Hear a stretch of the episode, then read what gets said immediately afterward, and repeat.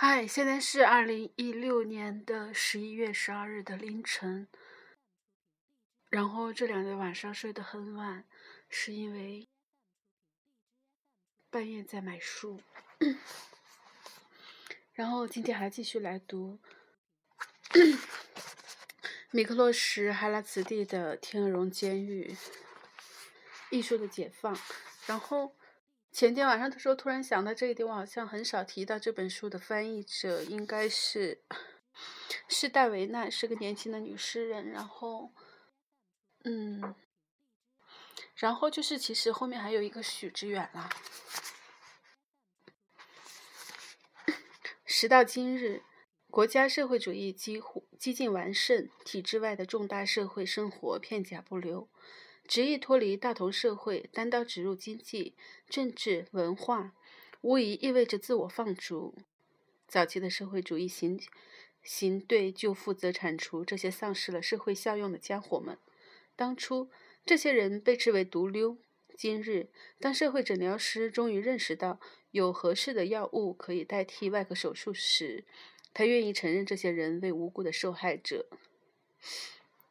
啊，sorry，好像有点气喘不上来。一旦肃清运动开始削弱社会结构，当权者就第一次跳出来谴责不必要的恐惧，去斯大林化的程度，除了体现出必要的和不必要的受害者比较比例外，别无他用。不过，绝大多数艺术家并非有待清除的寄生虫，而是健康体魄的组成部分。毕竟，他们曾为解放奋斗过，他们无意背叛艺术家的解放。大多数艺术家不倦地庆祝社会主义大国的崛起，并将其奉若自己的救星。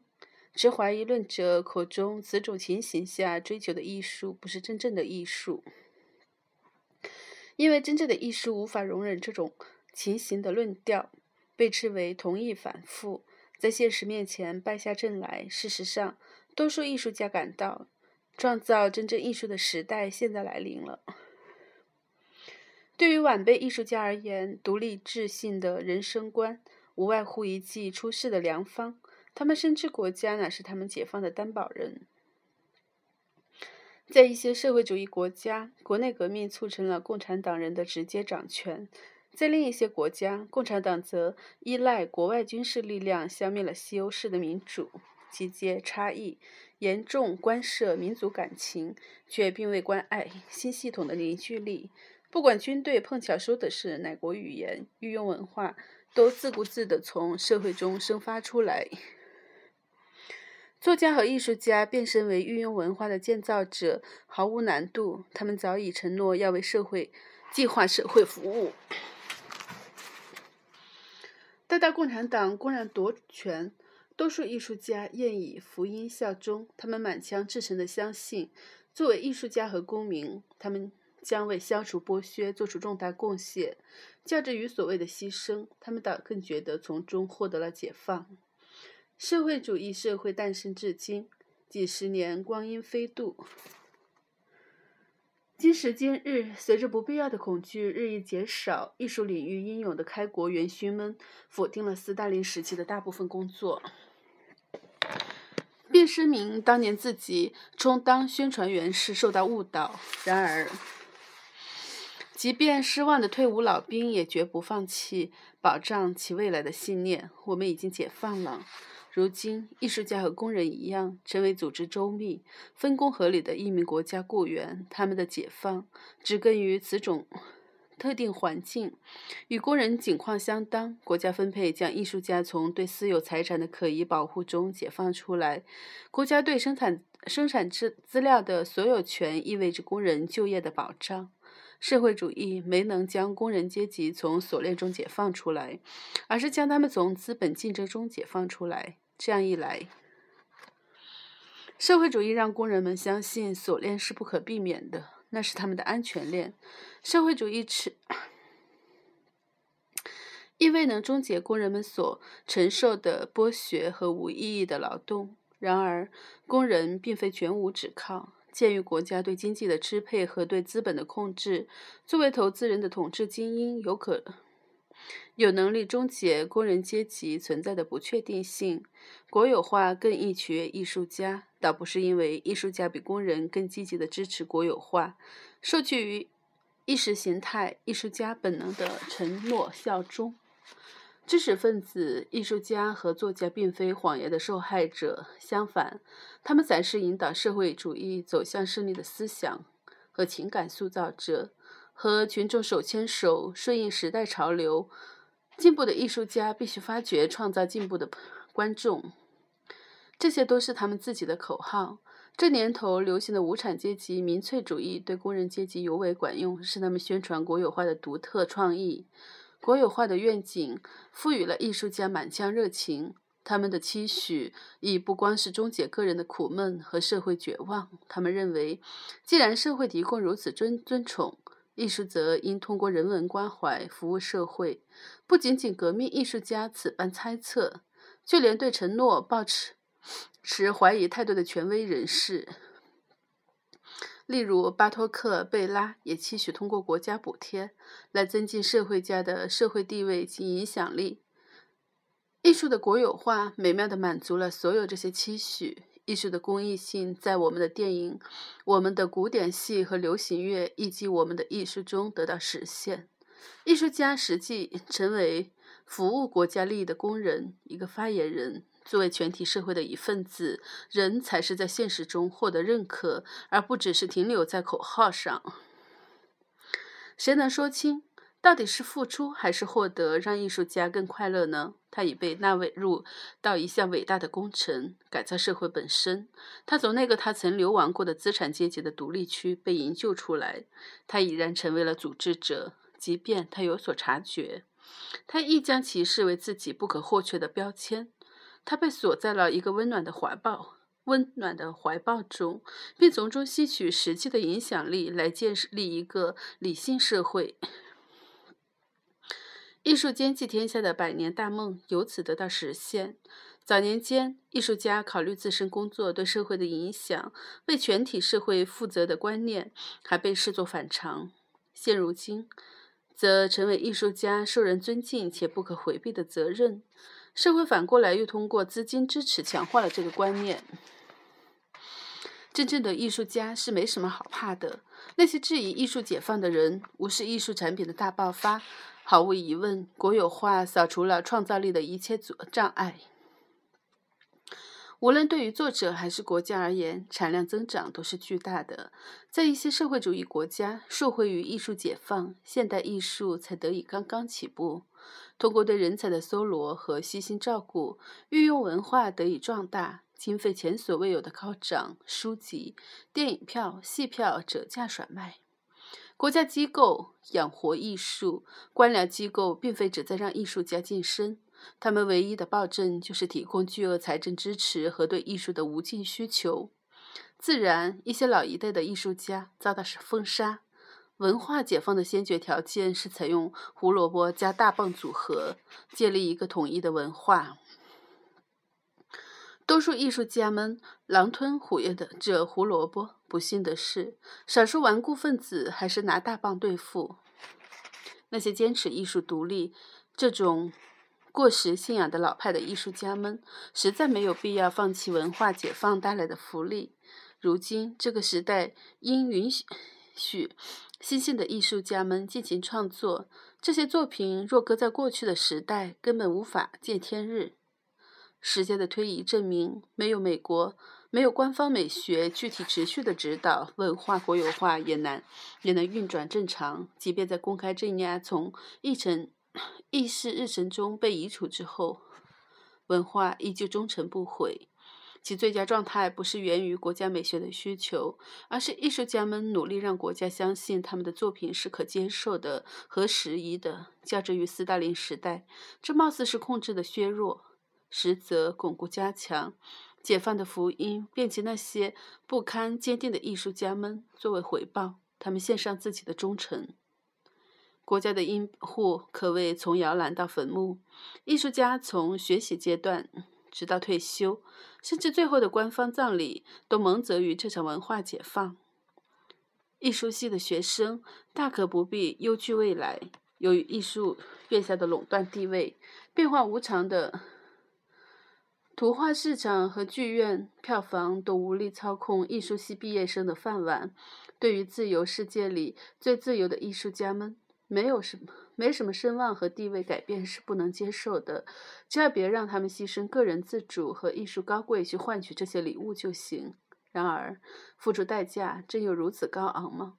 理想固然重要，可眼下，自由的理想与丑恶的物质利益是否必然冲突，尚未可知。相反，你可以说，此种改变使得个体自由与物质需求二者可以并行不悖。孤独艺术家的尊贵被大众瞩目的尊贵所取代，不负责任的兴奋被义务的伤感所取代，或者这个过程类似衰老，类似个人主义的更年期。艺术家收容所的戏法。流放贵族的庄园被重新装修，雇人雇来人手，拧开暖气，发出邀请函。反正贵族们付不起这些费用。这一刻历史是公正的。艺术家们填满了豪华房间。重大的任务、紧迫的截稿期或响亮的名字都可能会影响到邀请的顺序。不过，每一个登记在册的御用艺术家都有机会最终轮上。尽管曾经潦倒的艺术家们拥有在的私人别墅数量在攀升，艺术家收容所的受欢迎程度并未减轻。新兵和老手、轻歌剧作曲家和赞美诗作者间间不再有不可逾越的鸿沟。空气和睦，工作室、书桌，有关单位和同行的上流社会八卦，一个强烈又年轻的创作氛围所必须的元素，等待着我们。公园里开着花。一池湖水为诗人备着，一块供小说家思考的林地空间，还有如诗如画的农家小屋。距离首都亦不算太远。早餐被送进房间，午餐和晚餐则一块儿吃。福利业的空想社会主义，连同和谐公社在这里梦想成真。多少电影剧本在这箱装有护隔板的活动室里写就？多少失意的帝国在此建立？那些无处落脚的人们，他们了解自自由几分，不用为艺术家进了收容所担心。国家社会主义的问世，预示着社会阶层流动性的增加，这已经足够让人兴奋了。第一代的许多艺术家乃是真正的无产阶级出身，他们曾是否定教育的阶层成员。他们的解放似乎等同于社会主义提出的解放。时至今日，多年来的苦闷、失望，仍无法令他们认清事实：他们诸般努力建立起来的革命成果下掩藏的背叛。如若文化一直保持有机的发展，那么这些人将永无可能介入到文化当中，他们无怨无悔地把自己交付给国家意志，这是他们必须付出的赎金。不仅如此，当他们征服文化时，他们救读的不只是他们自身，他们觉察到自己地位的提高是人们当政的结果。即便在自我反省出错误和犯罪后，他们仍然坚持这种错觉。革命就像一个大家庭，无论你的父。目多可怕！没有他们，你肯定不会出生。民粹主义的强大对运用文化取得成功至关重要。人们群众充当社会主义艺术胜利者的神话，同样符合艺术家的利益。即便事到如今已无太多上升空间，即便工农出身的艺术家跟等同等出身的政经专家们一样，已极为少数。这一神话仍是保持艺术威信和繁荣的基础。自第二代起，多数艺术家都来自社会主义的新兴中产阶级和上层社会，他们的父母都是御用知识分子。虽说社会流动性的放缓符合新兴专业人士的利益，他们依旧固守人民代表的神话。我们的特权比任何政治警察更有效地阻止了我们拥抱精英主义的意识形态。鲁莽抛弃先前的合法性，会令精英专制遭到破坏。因此，在艺术及其他领域，我们的目标是鱼和熊掌皆得，保留特权，同时为人民服务。当我们到达一定阶段后，过去的矛盾将不再能够理解我们现在的行为。随着拓荒随着拓荒期的激情消逝，维护运用文化的力量日益强大。我们绝不孤独。早在艺术家深受资本主义、消费主义压迫的年代，社会主义革命向艺术家许诺了一群有组织的受众。革命没有食言，公众继续把持着我们，且泾渭分明。我们可以指望那些慷慨的官僚阶层，也即社会的规划者。我们心里也同样清楚，如果我们这些官僚艺术家胆敢从这座天鹅绒监狱中逃跑，他们准会毫不犹豫地对我们动武。艺术沦为统治阶级的表达工具，生活中的矛盾被视为做其家长式统治的正当理由，并借此提醒艺术家牢记其职责。我使用官方术语“解放”来形容国有化中艺术家丧失的自由，并非全然出于讽刺。